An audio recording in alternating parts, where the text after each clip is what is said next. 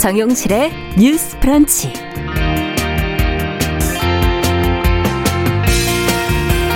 안녕하십니까 정용실입니다. 2017년 시민단체 여성환경연대가 시중에서 판매되던 일회용 생리대 10종에서 유해 물질이 나왔다고 발표하면서 논란이 일었던 것 기억하시는지 모르겠습니다. 이후에 제품 생산을 중단하고 환불 조치를 한 기업이 여성환경연대를 대상으로 손해배상 청구 소송을 제기했는데요. 어제 열린 1심에서 소송이 기각이 됐습니다. 자, 재판부의 판결 내용과 그간의 과정, 문제 제기 이후 무엇이 달라졌는지 살펴보도록 하겠습니다. 네, 부성 우선주의, 자녀가 태어나면 아버지 성을 따르게 하는 오래된 관습을 바꿔야 한다는 요구가 많아지고 있는데요. 어머니의 성을 자녀에게 물려줄 권리를 보장해 달라며 국민 청원을 올린 부부의 바람이 이루어졌다고 합니다. 이 소식도 자세히 전해드리겠습니다. 자, 11월 11일 목요일 정용실의 뉴스 브런치 문을 엽니다.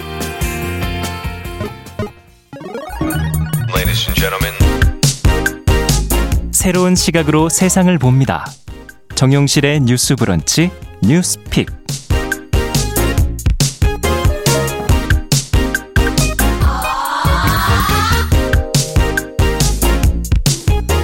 정용실의 뉴스 브런치 항상 여러분들과 함께 만들어가고 있습니다. 오늘도 많은 분들이 들어와 주셨네요.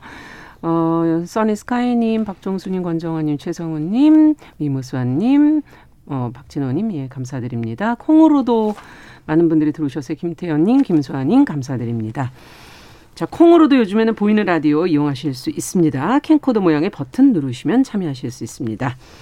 자, 첫 코너 뉴스픽으로 언제나 시작을 하죠. 함께할 두 분 인사 나눠보겠습니다. 정은혜 더불어민주당 전 의원 안녕하십니까? 안녕하세요. 네, 그리고 화요일과 목요일에 함께하는 지금 신보라 국민의힘 전 의원이 오늘 잠시 자리를 비우셔서 저희 어, 전혜연 우석대 개공 교수님이 어제 이어서 오늘도 연, 연이어서 수고를 좀 해주시겠습니다. 안녕하세요. 안녕하세요. 전혜연입니다. 네. 자, 앞서 지금 말씀을 드렸던 그 생리대 안전성 문제 4년 전에 제기돼서 그때 당시에 상당히 논란을 일으켰었는데 어제 1심 판결이 나왔습니다. 그간의 과정과 시간이 좀 길었어요. 어, 판결 내용을 좀 정리를 해보죠. 정 교수님께서 좀 해주시겠어요? 예, 이 판결이 굉장히 주목받는 이유는요. 사실 이 생리대라는 것이 여성들에게 음. 굉장히 필수적인 용품인데 네. 안전성 문제에 대해서 시민사회 단체에서 음. 어, 문제를 제기했었고 공론화되는 과정에서 소송까지 갔었기 네. 때문에 어떤 결과가 나올지 굉장히 관심이 가는데요. 일단 요약을 해보면 네. 릴리안이라는 생리 대를 제조하는 깨끗한 나라라는 회사 회사에서 시민단체 여성환경연대를 대상으로 10억 원의 손해배상 청구 소송을 제기한 예. 것이고요. 결론적으로 말하자면 원고의 청구가 기각, 즉 재판부는 여성환경연대의 손을 들어줬다 이렇게 요약을 할수 그렇죠. 있겠습니다. 네. 이 과정을 우리가 좀 유심히 봐야 되는데요. 어, 상황을 보면 2017년까지 거슬러 올라갑니다. 음. 시민단체인 여성환경연대에서 강원대학교 환경융합학부 생활환경연구실에 의뢰를 해서 네. 어, 생리대 10종의 유해물질 방출 실험을 진행을 했고 이 실험 대상을 진행으로 된 결과를 보니까 조사 대상 전 제품에서 유해 물질 22종이 검출됐다는 아. 결과가 나왔다고 해요. 네. 그래서 여성환경연대에서 어, 이런 내용을 밝혔지만 조사 대상 제품의 이름을 밝히지는 않았다고 음. 합니다. 하지만 이후에 일부 언론을 통해서 깨끗한 나라의 생리대인 릴리안이 조사 대상에 포함됐다는 사실이 알려졌고요. 이후에 이 릴리안을 사용했다고 밝힌 여성들이 뭔가 부작용이 있다라는 제보가 이어졌고 네. 이외 여성환경연대가 이 제보를 바탕으로 다시 기자회견을 열었다고 합니다. 예. 당시의 상황을 보면 이 깨끗한 나라에서 릴리안 생리대 제품 환불하고 음. 생산 판매를 중단했습니다. 그렇죠. 그런데요. 네. 자, 이 주무 어떤 정부 기관이라고 할 수 있는 식품의약품 음. 안전처에서 전수 조사를 해서 결과를 발표했었는데 네. 생리대에 함유된 물질이 인체에 유해한 수준은 아니다라고 결과를 내놓은 겁니다. 그렇다면 여성환경연대의 발표와 식약처의 발표가 다르네요. 그렇죠. 네. 다르다고 볼 수 있겠죠. 음. 그래서 깨끗한 나라가 2018년 여성환경연대를 상대로 10억 원의 손해배상 청구 소송을 제기하게 된 겁니다. 이 회사 입장을 진행을 해 보면 네. 이 여성 환경연대 행위로 인해서 회사 명예 신용이 훼손됐고 음. 또 업무도 정상적으로 진행할 수 없다. 매출이 급감하면서 재산적 정신적 손해를 아. 입었다는 겁니다. 이 재판이 무려 이제 4년 동안 진행이 됐고 예, 굉장히 예. 오래됐고요. 예. 어, 10일 드디어 판결이 나왔는데 말씀을 드렸다시피 여성 환경연대의 손을 재판부가 들어줬습니다. 네. 그렇다면 재판부는 왜 이런 결론을 냈을지 그렇죠. 크게 세 가지를 봐야 될 것 같습니다. 예. 첫 번째 문제 제기하는 과정이 만약에 허무맹랑했다. 이러면 사실 음. 재판부가 손들어주기 어려웠는데 어, 판결문 내용을 보면 생리대 검출 시험 결과 공표 과정, 음. 문제 제기하는 과정이 다 과학적이고 공정했다. 음. 자, 첫 번째 이렇게 요약을 할 수 있고요. 두 번째 이런 활동의 공익성이 있느냐도 굉장히 중요하거든요. 그렇죠. 그런데 이 문제 제기가 여성 건강을 위한 공익적 활동에 해당한다. 네. 세 번째 아무리 공익적이라고 하더라도 이 결과가 사회에 미치는 영향도 보통 재판부에서 보는데 네. 이렇게 문제 제기가 나온 이후에 정부라던가 생리대 회사가 뭐 제조 공정의 개선에 대해서 음. 논의한다던가 가이드라인을 만들었다. 따라서 여성 환경 환경과 요구한 공익성이 수용되었다라고 음. 이세 가지 측면에서 어 여성 환경 연대에 손을 들어줬습니다. 네. 여성 환경 연대에서 이후에 성명을 냈는데 어쨌든 사실 10억 원이라는 것이 굉장히 큰 거예요. 그러나 음. 보다 중요한 것은 여성의 건강과 직결된 문제에 그렇죠. 대해서 문제 제기를 했다라는 거고 음. 또 최근에 국회에서도 이 부분에 대한 지적 사항이 나온 바가 있습니다. 또 네. 오늘 언론 보도도 나오고 있는데요. 어, 생리대에 대한 안전 문제에 대한 관심을 더 촉구하는 계기가 되었으면 좋겠다라는 그렇죠. 주장이 나오고 있습니다. 네, 지금 말씀해 주신 것처럼 여성 건강이라는 어떤 공익적인 문제 그리고 과학적 토대로 가지고 했다는 부분에서 1심 판결이 나왔는데 아직 조금 남아 있는 건가 하는 좀 걱정도 되고요. 이제 판결 내용에 대해서 이번에 어떻게 두 분은 보셨는지 말씀 네. 한 말씀씩 들어보죠. 어, 음. 2017년이었죠. 그래서 네. 우리가 어떻게 보면 일회용 생리대에 대한 뭐 유해성이나 이런 음. 부분에 대해서 공론화가 되기 시작했고 어, 우리가 많은 관심을 갖지 못했던 그런 월경용품, 여성용품에 대한 또 관심도가 굉장히 맞아요. 늘어났던 네. 저는 시기라고 봅니다. 사실 릴리안 같은 경우는 저도 사용을 했습니다. 그래서 음. 이게 어, 릴리안이 특히 이제 굉장히 패키지가 되게 이쁘게 잘 되어 있고요. 음. 그리고 향이 굉장히 좋았어요. 음. 그래서 어, 뭔가 그런 향을 조금 어, 줄이고자 뭔가 그런 다른 향으로 덮는다 이런 생각을 아, 했었는데 예. 실제로 이제 일반 그 구매자 소비자 분들도 어, 생리대를 고를 때 가장 중요한 것이 어떻게 보면 흡수력이라든지 그렇죠. 향이라든지 예. 특히 뭐 디자인 이런 부분도 많이 고려를 하고 있습니다. 근데 실제로 가장 중요한 것은 성분입니다. 음. 그 안에 어떤 성분이 들어갔느냐를 봐야 하는데 지금 그 생리대 같은 경우는 약사법 2조에 의해서 네. 성분이 이제 검증이 되는데요. 특히 색소나 또 산 알칼리 그리고 음. 형광물질 그리고 포름알데히드라는 그 물질, 이 음. 물질들이 뭐 어떻게 어느 정도의 비율로 들어갔느냐에 음. 따라서 허가 기준이 되어 있는데요. 안타까운 부분은 이러한 물질들의 기준이 우리가 사용하는 뭐 반창고라든지 안대 예. 어, 그런 기준과는 굉장히 좀 비슷하다고 합니다. 음. 근데 생리대의 특성상 음. 굉장히 민감한 부분에 닿는 것이고 특히 어떻게 보면 노고 시간도 오랜 시간을 네 맞습니다. 네. 굉장히 한 뭐 몇 시간씩 예. 사용을 하기도 하고요. 그리고 또 그 물질이 녹아 서 따라서 몸속으로 흡수가 될 수 있는 음. 가능성도 있습니다. 그렇기 때문에 굉장히 좀 조심히 어, 잘 살펴봐야 하는 것인데 그런 기준들도 정확히 음. 있지 않았고 어, 물론 저는 이 기업에서 이렇게 어. 그 시민들을 상대로 이렇게 또 소송을 걸었다는 것이 좀 어이가 없기도 해요. 그래서 음. 또 10억에 달하는 그 소송을 걸었다는 네. 것인데 그 부분도 문제가 저는 충분히 될 수 있다고 보지만 일단은 저는 이제 또 국회의원을 했던 입장에서는 이게 음. 법률적으로 제도적으로 그런 규제들이 조금 더 강화되어야 한다라는 네. 입장이 있습니다. 특히 우리가 어 어, 생리대의 표백 방식에 대한 뭐 그런 설문 조사도 있었는데요. 그렇죠. 실제로 여성 408명을 대상으로 한 조사에서 음. 어, 뭐 염소 표백이냐, 무염소 표백이냐, 완전 무염소 음. 표백이냐 이런 것들에 대해 알고 있냐라고 했을 때 전혀 모른다가 51%, 아. 거의 잘 모른다가 38%입니다. 그렇죠. 네, 그래서 네. 거의 한 8, 90%가 이 부분에 대해 전혀 모르고 사실 저 같은 경우도 그 정확한 그 기준을 알진 못합니다. 음. 그렇기 때문에 앞으로는 우리가 뭐 생리대를 구매하거나 그리고 광고를 하는 측면에 있어서도 음. 뭐 색이라든지 향이라든지 이런 거를 강조하기보다는 음. 어떤 성분이 들어가 있느냐 그리고 어떻게 안심하고 우리가 사용할 수 있느냐 음. 이 부분을 강조해야 할 것 같고요. 어, 마지막으로 오히려 그런 문제들이 생기다 보니까 뭐 면생리대나 생리컵이나 이런 대체용품을 찾으시는 분들이 한동안 많았습니다. 그런데 그렇죠. 실제로 사용하다 보면 좀 불편한 부분도 많거든요. 음. 그렇기 때문에 안전하게 믿고 또 음. 가격도 어, 상대적으로 좀 저렴한 그런 음. 제품들이 많이 나와야 할 것 같습니다. 어떻게 보세요, 정 교수께서? 예. 일단은 이 문제 제기를 통해서 여러 가지 생리대 음. 전수 조사라든가 성분에 대한 관심이 굉장히 높여졌으니까 시민사회에서 굉장히 촉진제 역할을 한 부분은 그렇죠. 높이 평가를 하고요. 그리고 두 번째로는 그럼 중요한 것은 정말 안전한가에 대해서 소비자들이 음. 판단하기 어렵기 때문에 결국은 이건 정부에서 해야 되는 거예요. 음.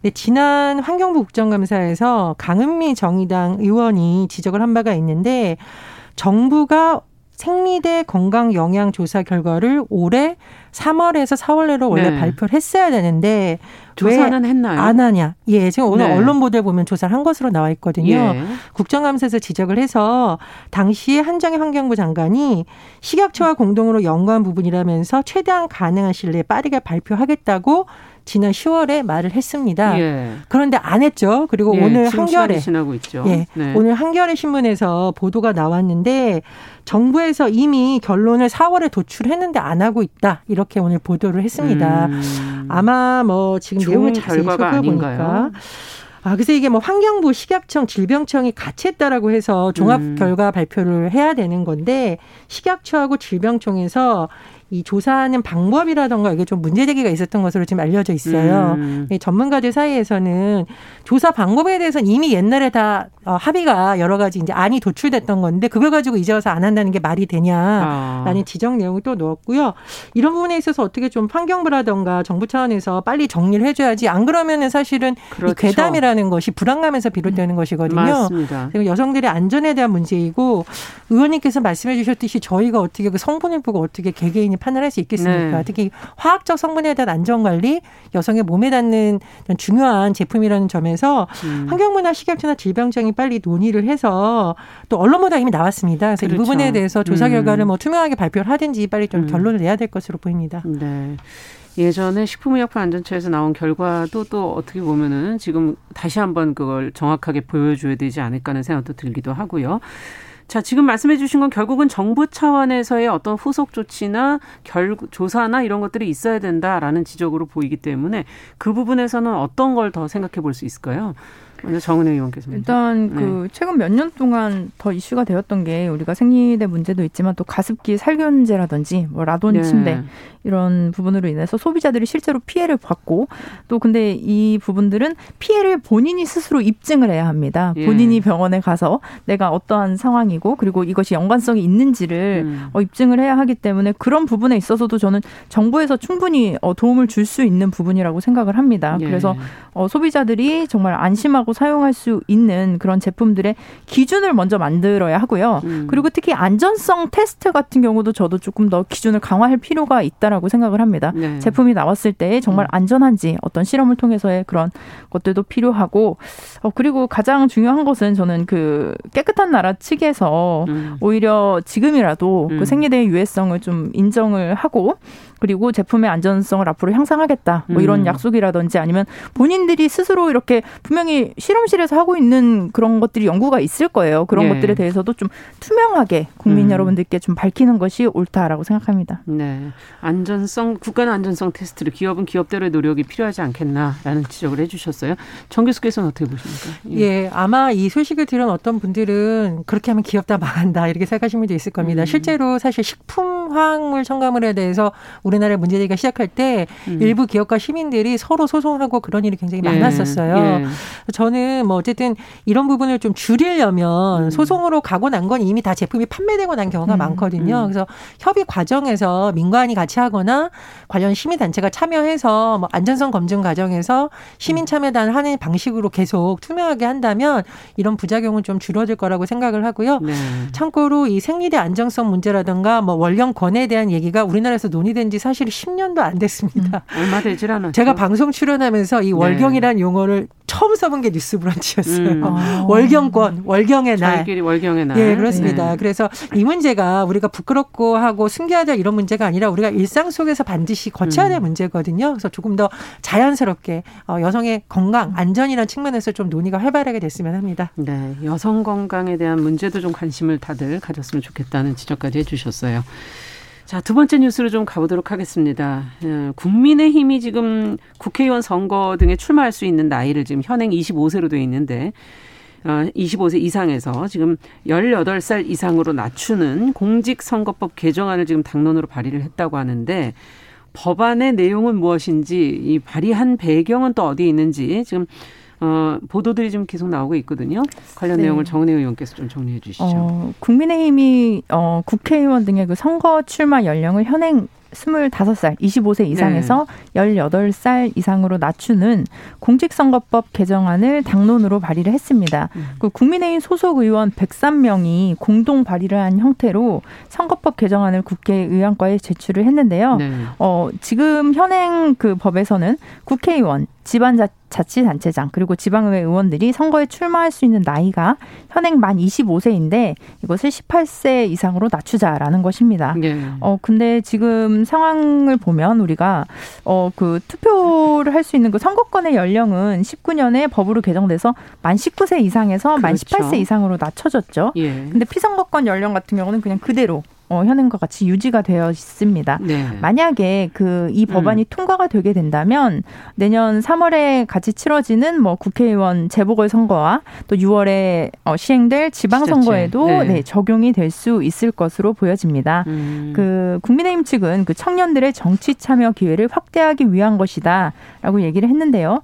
어, 근데 지금 또 선거를 앞두고 네. 특히 2030의 어, 표와 또 민심을 얻기 위한 것이 아니냐라는 음. 또 의견이 있기도 합니다. 네. 네. 특히 국민의힘 내부에서도 2030을 잡아야 내년에 대선에서 승리할 수 있다는 인식이 좀 확고화 되고 있는데요. 네. 특히 민주당 같은 경우도 음, 장류 유서 방지법 또 음. 발의를 하기도 했습니다. 어. 그래서 민주당에서는 이제 국회의원 지방선거 피선거권의 나이를 18세로 낮추고 음. 오히려 최다 득표자가 2인인 경우에는 보통 이제 우리가 연장자 순으로 하게 되거든요. 그렇죠. 예, 그럴 네. 때는 연장자가 아니라 추첨으로 당선인을 결정할 아. 수 있도록 하는 법안을 발의했습니다. 그렇군요. 아마도 그 민주당의 송영길 대표 또 국민의힘 이준석 대표가 상당 부분 공감을 하기 때문에 이 법안 같은 경우는 통과가 되겠네요, 없이 예, 네. 통과될 거라는 그런 관측이 또 있습니다. 자, 그렇다면 지금 18세 이상이면은 지금 이제 고3 학생도 출마할 수 있다. 지금 그렇게 볼 수 있는 거고, 현실적으로 본다면. 어떻게 보십니까? 현실적인 측면에서 조금 따져주셨으면 좋겠어요. 두 분께서. 저는 매우 긍정적이라고 예. 보고요. 사실은 민주당도 정의당도 이걸 계속 주장을 하는 목소리가 있었고요. 예. 또 시민사회라든가 음. 청소년들의 정치 네트워크 형태의 모임에서도 음. 계속 주장을 했던 상황입니다. 음. 다만 주목할 부분은 이 법안이 속도를 내지 않았던 이면을 보면 사실 보수 진영에서의 반대도 영향이 있었거든요. 음. 국회 합의가 되려면 보수당도 중요한 건데 그렇죠. 이번에 국민의힘이 이것을 당론으로 발의하면서 음. 분위기가 바뀌었다 이렇게 볼 수가 있는데요. 네. 저는 어쨌든 이건 이준석 대표가 있었기 때문에 일부분 가능한 그렇겠죠. 부분이라고 생각을 합니다. 네. 그래서 민주당에서는 좀 아차하는 면이 있지 않을까 싶어요. 음. 민주당도 젊은 의원들이 있고 지금 젊은 MZ 세대의 마음을 잡고 있고 사실은 법안 발의나 이 주장은 민주당 의원들도 굉장히 많이 했어요. 오래 해온 건데. 예, 그렇습니다. 뭐 그래서 좀 아쉬운 면이 있겠지만 어쨌건 좋은 정책이라면 빨리 정개특위에서 논의를 해서 음. 통과하는 방향으로 갔으면 좋겠다고 생각을 하고요. 네. 다만 제가 조금 우려하는 부분은 우리나라가 이 젊은 세대에 대한 정치 교육이라던가 참여할 수 있는 기회 이장이 그동안 많 았다면 음. 어, 더 좋은 인재들이 많이 나왔을 텐데 만약에 이 법이 통과하더라 하더라도 현장에서 혼선은 약간 있을 수밖에 없다고 생각을 해요. 그렇죠. 준비가 아직은 그렇죠. 조금 미흡하다. 교육 예, 부분에서 그렇습니다. 예. 뭐 예를 들면 선거법을 잘 몰라서 하는 실수가 있을 수도 있고 한데 근데 저는 어떤 제도이든지 처음에 문호를 열면 부작용이 있을 수가 있어요. 그렇죠. 그러니까 그거는 새로운 제도로 인한 부작용이지 음. 그 사람들이 나이가 젊어서 오는 부작용은 음. 아니거든요. 네. 그런 측면에서 자꾸 바라보고 육성을 해야지 음. 거봐라 젊은 사람 정치시켰더니 못한다라고 하면 다시는 젊은 정치인들이 발을 뒷 예, 그렇습니다. 네. 그래서 그런 부작용을 일부 감안을 하고 줄일 수 있는 방향으로 지금부터 논의를 해야지 어린애들한테 어떻게 단체장 시켜, 음. 지방을 시켜 그런 식으로 접근하면 답이 안 나옵니다. 그런 네. 긍정적인 측면을 초점 맞추고 정개특위에서 좀 논의가 됐으면 합니다. 나이라는 어떤 그 한계를 좀 넘어서서 좀 이제 뭔가 변화가 필요하지 않, 않겠는가 하는 의견들이신데 지금 정은혜 의원 할 말이 많으실 것 같은데요. 젊은 네. 의원으로서. 어떠세요? 네, 저도 이 법안 자체를 이제 음. 더불어민주당이 먼저 어, 뭐한 1년 전에 뭐 그렇죠. 아니면 그 전에 네, 더 발의를 했어도 됐던 법이었는데 네. 뭐 공감은 하고 있었지만 그걸 이슈화를 만들지 않았다는 점에서는 좀 아쉬움이 음. 있긴 합니다. 어, 특히 대통령 선거 같은 경우는 그 미국은 30, 35세 이상, 네. 프랑스는 18세 이상 출마가 가능합니다. 네. 그래서 마크롱 대통령 얘기를 많이 하지만 뭐 그렇죠. 뭐 37세 당선이 됐고 예. 지금 특히 총리들 같은 경우 뉴질랜드 같은 경우도 뭐 37세 핀란드 네. 같은 경우도 34세. 맞습니다. 30대 40대 정치인들이 굉장히 네. 많아졌죠. 어, 총리들이 예. 많이 있죠. 예. 그리고 실제 2018년에 국제의회 연맹의 자료에 따르면 노르웨이, 스웨덴, 핀란드 등 어, 10대 20대의 국회의원 비율이 10%를 아. 넘어선다고 합니다. 노, 어, 그렇군요. 네. 근데 저는 어 어, 또 교수님께서도 말씀을 해주신 부분도 있지만 그 음. 나이에 관한 뭐 부분들도 있지만 가장 중요한 것, 어, 피선거권을 연령을 낮췄을 때 음. 어, 저는 정당법 또 함께 변경을 해야 한다는 음, 겁니다. 어떤 점에서 그렇죠? 왜냐하면 지금 예. 같은 경우는 당원의 자격이 이제 국회의원 선거권이 있는 자기 때문에 예. 미성년자는 실제로 당원을 할 가입을 할 수 없습니다. 아. 근데 어떻게 유럽이나 선진국에서 30대의 총리가 나올 수 있던 이면에는 당원을 네. 오래전부터 했던 10대 거죠? 10대 때부터 하게 됩니다. 아. 보통 10대 한 14살, 15살부터 정당 활동을 하면서 예. 민주시민으로서 본인이 스스로 나중에 출마를 할 그 자질을 갖추게 되고 되고요. 거기서 리더십을 그렇죠. 배우게 되고 만약에 본인이 그것으로 뭐 정당에 가입해서 정치를 하지 않는다 하더라도 음. 어떻게 보면 교육을 받은 민주 시민으로서 유권자로서의 보는 눈이 또 생길 수 있게 되겠죠. 네. 그렇기 때문에 저는 이 법안이 함께 가야 하는 것이 청소년들의 정당 가입을 허용해서 청소년들이 음. 정당 정치에 참여하고 경험을 쌓으면서 주체적으로 성장할 수 있어야지만이 18세 때 만 18세에 출마를 했을 때 이미 이분은 어 정당 경력이 뭐 4, 5년이 되시 되시는 음. 그런 분이 되겠죠. 음. 그렇다면 어 20대에 뭐 국회의원이 나오고 30대에 총리가 나오는 음. 것이 이상하지 않은 나라가 될 수 있겠다라는 생각이 있습니다. 네, 내부에서 보시니까 확실히 정당법부터 이제 변화가 와야지 이게 전체적으로 완결이 되는 것이다라는 얘기까지 지적을 해 주셨어요. 자, 그러면 어 이게 단지 앞서 얘기하신 것처럼 언론의 분석처럼 단순하게 뭐 여야가 2030의 표심을 잡기 위한 수단이다. 이렇게 어, 그것으로서의 효과만을 생각할 수 있을까요? 어떻게 보십니까, 두 분은? 글쎄, 그게 뭐 선거 전략이기도 하지만 장기적으로 봤을 땐 유권자들에게도 도움이 되는 거라면 뭐 음. 유권자들 입장에서 나쁘지 않다고 생각을 하는데요. 어, 정치라는 것이 결국 다양한 사람들의 갈등을 조정을 네. 하고 그 사람들의 공통의 이익을 대변하고 공동체를 만들어 가는데 우리가 맨날 공동체라고 얘기를 하지만 음. 법조 영역하고 정치 영역처럼 한 곳이 편중되어 있는 곳이 음. 그렇게 흔치가 않습니다. 뭐 그렇죠. 뭐 우리가 법조계 얘기할 때 사오남 뭐, 뭐 사오정 네. 뭐 50대 맞습니다. 특정 대학 있듯이 정치권도 음. 사실 연령별 분석을 해보면 너무 특정 연령에게 지금 치우쳐 있는 거거든요. 음. 사실 우리가 대통령 선거도 보면 음. 5년 미래를 보고 투표함에도 불구하고 그 미래 세대 의견이 반영되지가 않아요. 네. 근데 노인층을 위한 것은 또 굉장히 많이 우리나라가 발달되어 있는 나라거든요. 음. 왜냐하면 노인들이 집단표라고 생각을 하기 때문이거든요. 음. 그래서 청년들이 오히려 정치에 직접적으로 참여해서 그 사람들의 목소리를 낼수 음. 있다면 음. 정치가 청년들의 문제를 해결하겠다고 말만 하는 것이 아니라 실제로 그 목소리가 반영하는 데 도움이 된다고 생각을 하고요. 하나만 더 말씀드리면 음. 스웨덴의 교육부 장관 구스타프 프리돌린이 31살의 교육부 장관이 됐는데 그냥 된 게 아니더라고요. 19살에 국회의원을 했었다고 음. 합니다. 음. 네. 그러니까 10년 정도의 경험이 쌓인 거죠. 그렇죠. 우리나라도 지금부터 준비를 한다면 어, 세계적으로 예. 총만받는 음. 또그 사람들이 나오지 않을까 생각이 드네요. 정치인의 그 폭도 좀 더 넓어질 네. 수 있지 않을까. 예. 어떻게 보십니까, 정은혜요? 네, 제가 아까 말씀드렸던 그 당원 가입 나이 같은 경우는 음. 영국 같은 경우는 뭐 15세부터 가능하고요. 독일 같은 경우는 14세, 프랑스도 15세 정도로 아, 가능한데 네. 이런 정당들이 유스 조직을 만듭니다. 그래서 음. 정당에서 활발하게 참여를 음. 하고 본인들이 스스로 정책을 만들고 제가 그 얼마 전에도 초등학생들을 대상으로 법안 발표를 하는 것을 심사를 하러 간 적이 아, 있습니다. 근데 예. 그 초등학생 분들이 어, 법안 개정해야 될 것들을 이렇게 정리해서 발표를 하시는데 너무나 준비가 잘 되어 있고 예, 예. 우리가 보지 못하는 그 부분들을 또 보시더라고요. 음. 근데 교수님께서 말씀하셨던 대로 이게 한 세대 아니면 한 성별 음. 또한 어떤 나이가 이렇게 집중적으로 아니면 어떤 특정 대학 출신들이 집중되어 그렇죠. 있는 국회라고 한다면 저는 대의민주주의의 기능을 하지 못한다고 봅니다. 맞습니다. 그래서 저는 다이버시티, 그러니까 다양성의 음. 관점에서의 봐도 연령도 네, 그리고 전문적으로 오랜 음. 시간 우리가 특히 도, 정치인들의 그 네. 도덕성 네. 문제들도 있는데 음. 그런 부분들도 어린 시절부터 차근차근 해야 이렇게 되겠죠. 해야 할 것 같습니다. 네. 뉴스픽 전혜영 교수 정은혜 의원 두 분과 함께했습니다. 말씀 잘 들었습니다. 감사합니다. 수고하셨습니다. 감사합니다. 네, 정용실의 뉴스브런치 잠시 후에 돌아오겠습니다.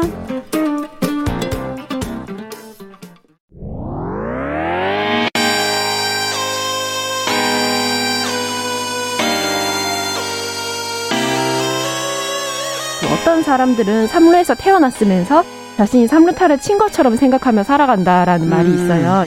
3분 즉석칼에 만들듯이 법안을 뚝딱뚝딱 잘 만들어내시는 분들이 왜 여기에 대해서는 음. 이렇게 직무유기를 하고 있을까 그런 문제가 들고 따끔하게 예. 여성 팬티에 달려있는 정체불명, 의미불명의 리본에 대해서 생각을 하게 됩니다. 도대체 이 아이는 왜 있는가? 경쾌하게 정말 그런가요? 외신도 당황한 거죠. 이 사건을 보고 예. 도대체 한국에서 무슨 일이 벌어지고 있는 거냐. 음. 이거 한국의 성보수주의 때문 아니냐. 할 말은 하면서 같이 고민해보겠습니다. 고민해보겠습니다. 세상을 보는 따뜻한 시선 정용실의 뉴스 브런치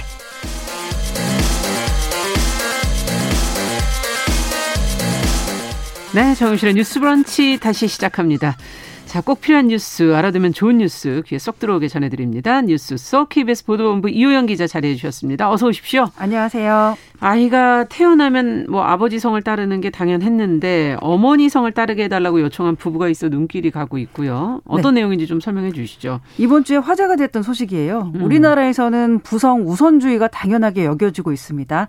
자녀에게 아버지의 성을 물려주는 게 당연하다는 거죠. 음. 그런데 한 부부가 어머니의 성을 줄 권리를 보장해 달라고 국민청원을 아, 올렸었어요. 국민청원을 네. 그 내용을 좀 더 구체적으로 설명해 주세요. 이 부부가 지난해 6월에 청와대 국민청원 게시판에 올린 글인데요. 부부가 협의를 해서 자녀의 성과 본을 결정할 수 있도록 정부가 제도 개선과 홍보, 연구에 나 서 달라고 글을 올렸는데 2만 8천여 명 정도 동의를 받았습니다. 네. 이 부부는 자녀가 어머니 성을 쓰도록 하고 싶지만 기본적으로 아버지의 성과 본에 따라 출생 신고를 하게 돼 있는 부성 우선주의 때문에 불가능하다면서 제도 개선을 통해서 문제를 해결해 달라고 요구한 겁니다. 네. 이 지금 내용이 부모가 자녀가 성과 본을 결정할 수 있도록 정부가 제도 개선과 홍보 연구에까지 좀 어, 나서 달라라는 네. 굉장히 구체적인 걸 했는 얘기를 해 줬는데 현행은 지금 이렇게 안 돼 있는 거잖아요, 그죠? 그렇죠. 네. 현행 민법은 자녀가 어머니의 성과 본을 따르겠다고 하면 이제 부모 부모가 혼인 신고할 때 미리 협의한 경우에는 가능해요. 네. 그런데 이런 협의 없이 아이를 낳았는데 엄마 성을 붙이려고 하면 부부가 이혼하는 방법밖에는 없습니다. 아, 그렇군요. 결국 어떻게 됐나요, 이 부분은? 네, 서울 가정법원이요. 이 부부가 낸 자녀의 성과 본의 변경 허가 신청을 받아들였어요. 그래서 올해 5월에 태어난 자녀가 어머니의 성과 본을 쓰도록 허가했습니다. 아, 허가가 됐군요. 네.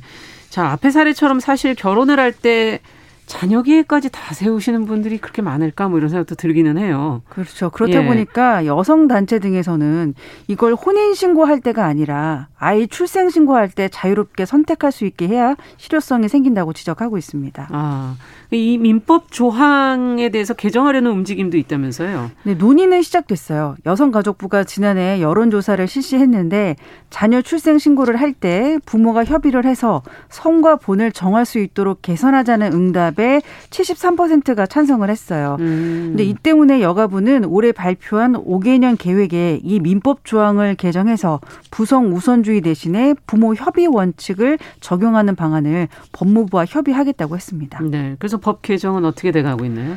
아, 뭐 쉽지는 않을 것 같아요. 음. 법무부는 아직까지는 구체적으로 추진하는 건 없고 법 개정 필요성을 검토하고 있는 단계다라는 입장 정도고요. 21대 국회에도 관련 민법 개정안이 3건 발의돼 있지만 처리가 될지는 미지수입니다. 올 연말까지 도 봐야 되고 해외 사례는 어떻습니까? 네, 성을 물려준다는 부분은 사실 나라마다 문화적 차이가 크다 보니까 예. 전문가들은 좀 단순 비교하기는 어렵다 이렇게 얘기를 해요. 일단 독일이나 프랑스, 중국 같은 경우에는 법적으로 출생 신고할 때 엄마 성을 선택할 수 있게 돼 있습니다. 특히 독일과 프랑스는 부모의 성을 원하는 순서대로 조합한 성을 선택할 수도 있습니다. 이게 자유롭군요, 좀 더. 네. 네. 자, 다음 뉴스로 또 가보겠습니다. 어, 이른바 이건희 기증관이 지금 서울 종로구 송현동에 세워지는 것으로 결론이 났나 봐요. 네, 네. 각 지자체에서 유치 경쟁이 아주 뜨거웠어요. 가장 유력한 후보지였던 송현동으로 결정이 났습니다. 국가기증 이건희 소장품 활용위원회가 송현동 49-48-9번지 일대에 3만 7천여 제곱미터 중에서 일부를 기증관 건립 부지로 심의해서 의결했습니다. 네, 송현동으로 결정된 이유가 있겠죠. 네, 문체부가 송현동하고 용산 부지 두 곳을 후보지로 놓고 연구 용역을 진행했는데 예. 송현동 부지는 인근에 국립현대미술관 등이 있어서 국내 최고의 전문성과 역량을 갖춘 인력과 협력하기 쉽고 접근성도 뛰어난 것으로 평가했습니다. 네, 사실 그 일대가 미술관도 네. 있고 식당도 많고 뭐 많이들 걸어 다니시는 그런 공간이기는 해서 도심의 정치를 뭐 즐기기는 좋을 것 같기는 하네요. 맞습니다. 이 송현동 부지는 정치, 경제, 문화 예술 중심지고요. 도보로 10분 거리 내에 20여 개 박물관, 미술관이 밀집해 있습니다. 그렇죠. 또 경복궁, 북촌, 한옥마을, 인사동 같은 문화관광 기반, 시설도 많아서 국내 방문객 유입 효과도 클 것이라고 기, 어, 클 거라는 기대도 반영이 됐습니다. 네.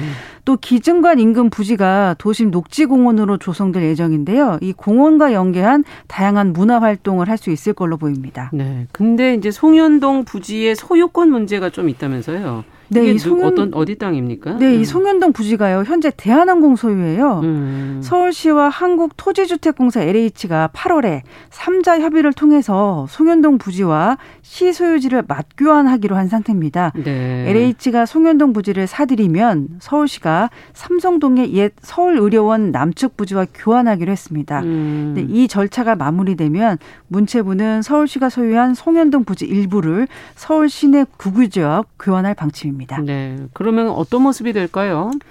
아, 이건희 기증관은요, 연면적 3만 제곱미터 규모로 건립해서요, 기증품을 소장하고 전시하게 되는데요.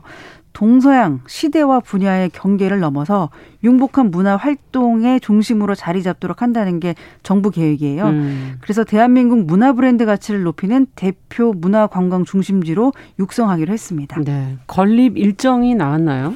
네, 이달 예비 타당성 조사를 시작해서 내년 하반기에 국제 설계 공모 절차를 추진하고요. 음. 설계와 공사를 거쳐서 2027년에 완공하고 개관하는 것을 목표로 하고 있습니다. 네. 자, 뭐 명칭 같은 게 그대로 뭐 이건희 미술관 뭐 이렇게 가나요? 어떻게 되나요? 의견 수렴 절차를 좀 다양하게 거칠 것 같아요. 음. 고 이건희 회장의 기증품들을 소장하고 전시하는 곳이지만 워낙 작품의 시대와 종류가 다양하기 때문에 한 인물에 국한된 명칭보다는 더 확장성 있는 이름으로 바꾸기로 했습니다. 네. 앞으로도 또 그 모습을 좀 눈으로 볼 수 있었으면 좋겠네요. 자, 마지막으로 코로나19 소식 살펴보겠습니다. 위중증 환자 늘어난다는 소식이 있어서 좀 귀가 번쩍해요. 네, 그렇습니다. 단계적 일상 회복 방안이 실시되면서 확진자가 꾸준히 늘고 있는데요. 오늘도 2,500명 정도 나왔어요. 네. 어제는 위중증 환자가 460명 발생했는데 역대 가장 많았어요. 증가세도 아. 가팔라서 예. 일주일 새에 26%가 늘었습니다. 어, 어떤 기준으로 위중증이라는 걸 구분하게 되는 겁니까? 코로나19 중증 증상 중에 하나가 폐렴입니다. 예. 이후에는 다양한 합병증으로 발전하기도 하거든요. 그러다 보니까 혼자서 호흡하기가 힘들어요. 음. 그래서 인공호흡기 같은 기계의 힘으로 호흡하는 환자를 위중증 환자로 분류하고 있습니다. 아, 인공호흡기 같은 기계의 힘으로 호흡하는 경우를 위중증이라고 한다. 늘고 있는 이유는 어디 있습니까? 이제 아까도 말씀드렸듯이 일상 회복 단계에 들어가면서 확진자가 늘고 있거든요. 이렇게 되면은 위중증 환자 비중도 자연스럽게 늘어나게 됩니다.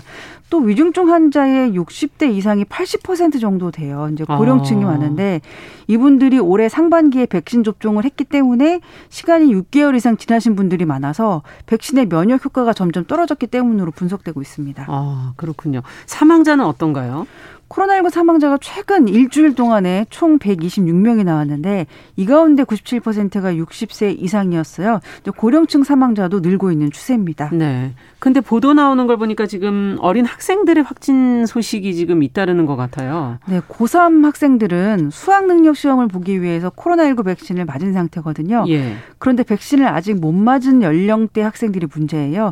7살에서 17살 소아청소년들이 지난달 둘째 주 확진자가 1,400명이었는데 한 달 만에 2,500명으로 크게 늘었습니다. 지금 등교 수업하고 있지 않습니까? 대부분? 맞습니다. 등교 수업하는 학교가 99%가 넘고요. 실제로 등교해서 수업을 받는 학생들도 80%가 넘습니다. 예. 그런데 7살에서 17살 소아 청소년들은 백신을 맞지 않은 상태로 단체 생활을 하고 있기 때문에 확진자 증가 영향이 있는 것으로 보입니다. 네. 이런 소아 청소년들의 경우는 확진됐을 때 증상은 어떤가요? 네, 전문가들 의견이 소아청소년들은 일반 성인들보다 성인들보다는 증상이 가벼운 경우가 많다고 합니다. 음. 그래서 코로나19인지 모르고 지나치는 거예요. 아. 문제는 간혹 이렇게 가벼운 증상을 앓다가 위중증 환자로 발전할 수도 있거든요.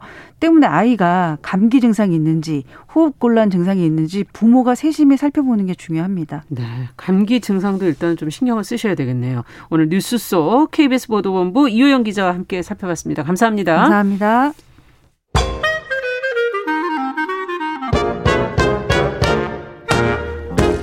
모두가 행복한 미래.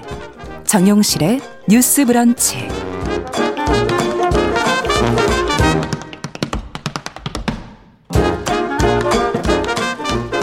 정용실의 뉴스 브런치 듣고 계신 지금 시각 11시 41분 향해 가고 있습니다. 자, 서점 편집자의 세심한 안목으로 고른 좋은 책들 소개해드리는 시간이죠. 동네 책방. 오늘은 책방 사춘기 유지연 대표 자리해 주셨습니다. 어서 오십시오. 네, 안녕하세요. 네, 오늘은 어떤 책을 읽어볼까요? 네, 그 그림책이라고 하면 음. 대부분 어린이 책이라고 생각하고 있으실 그렇죠. 분들이 많으실 텐데요.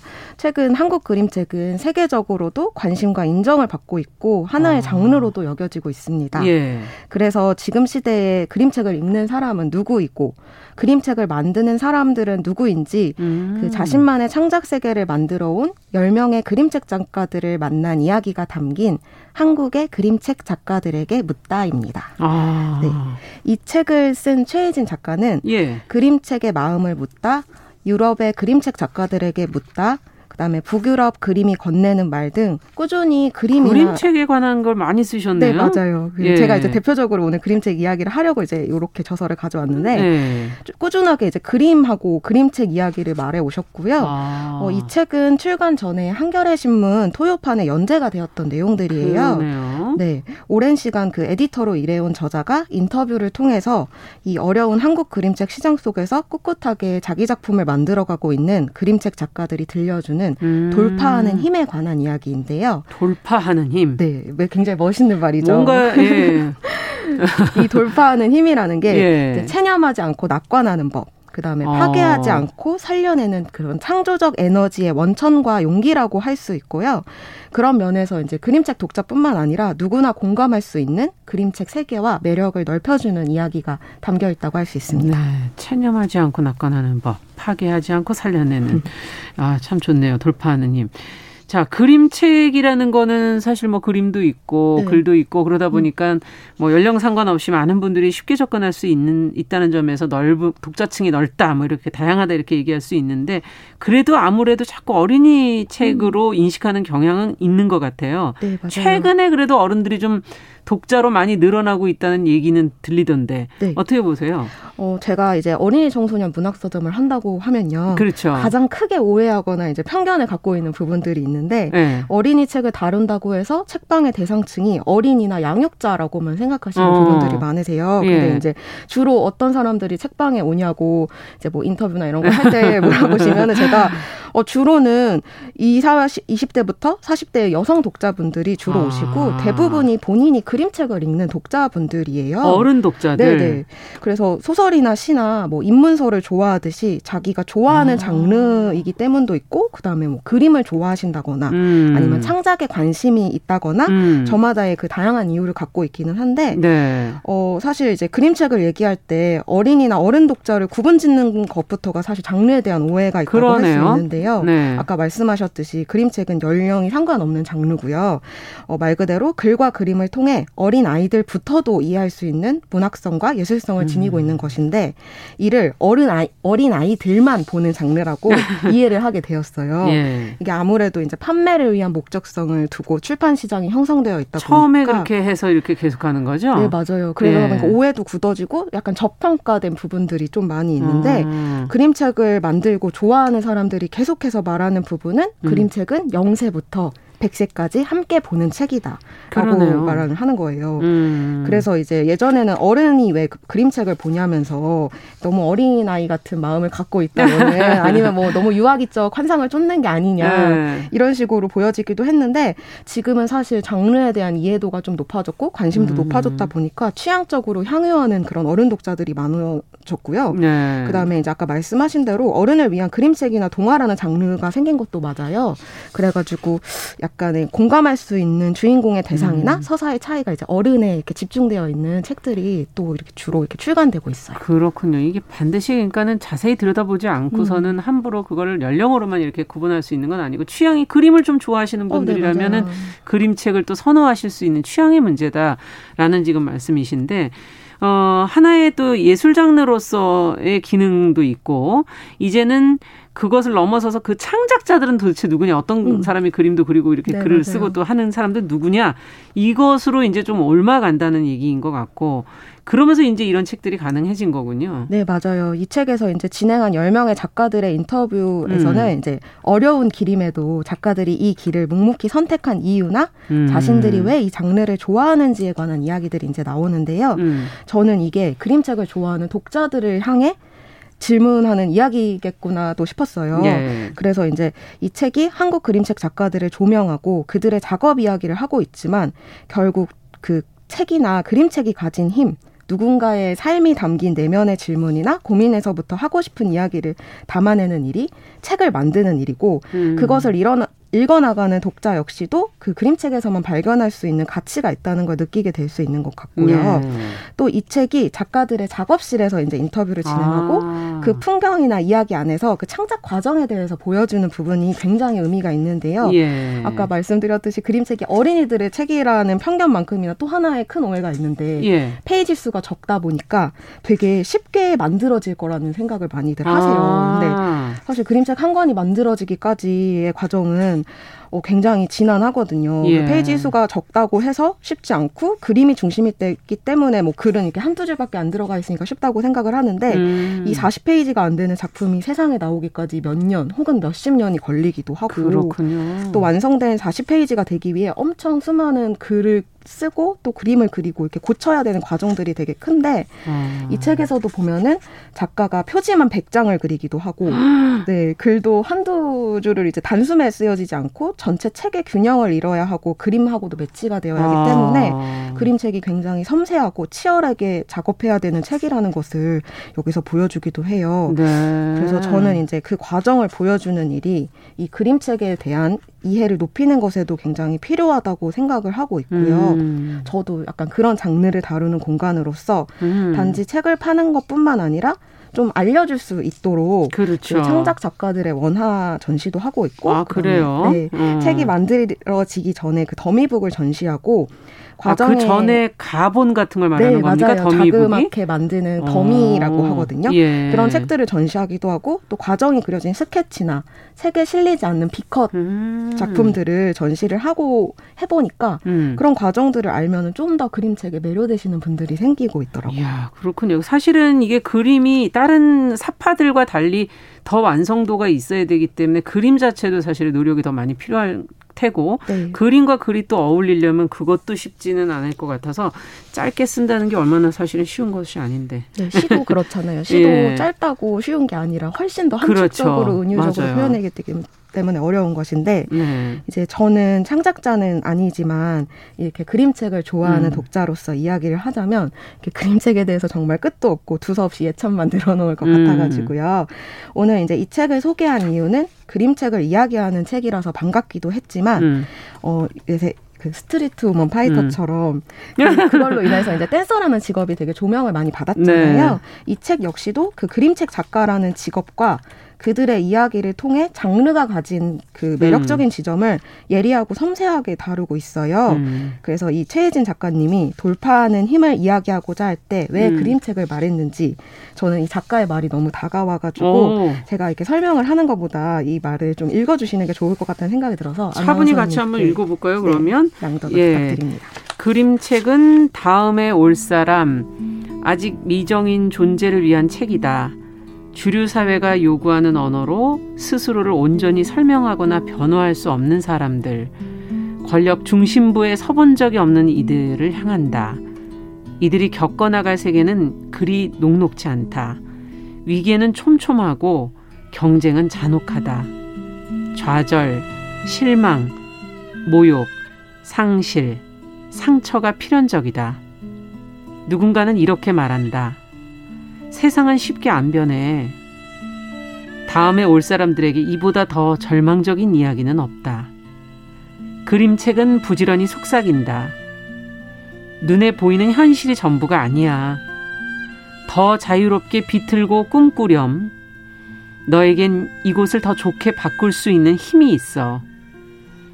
10명의 한국 그림책 작가들과 한 시절을 보내며 비관과 낙관의 의미에 대해서 거듭 생각했다. 그림책 속 작은 존재들이 난관 앞에서 꿋꿋하게 자기 몫의 어려움을 겪고 이해하고 다음 장으로 전진하는 이유에 대해서도 생각했다. 절망할 이유가 수만 가지지만 그래도 이 세계는 살아볼 만한 곳이다.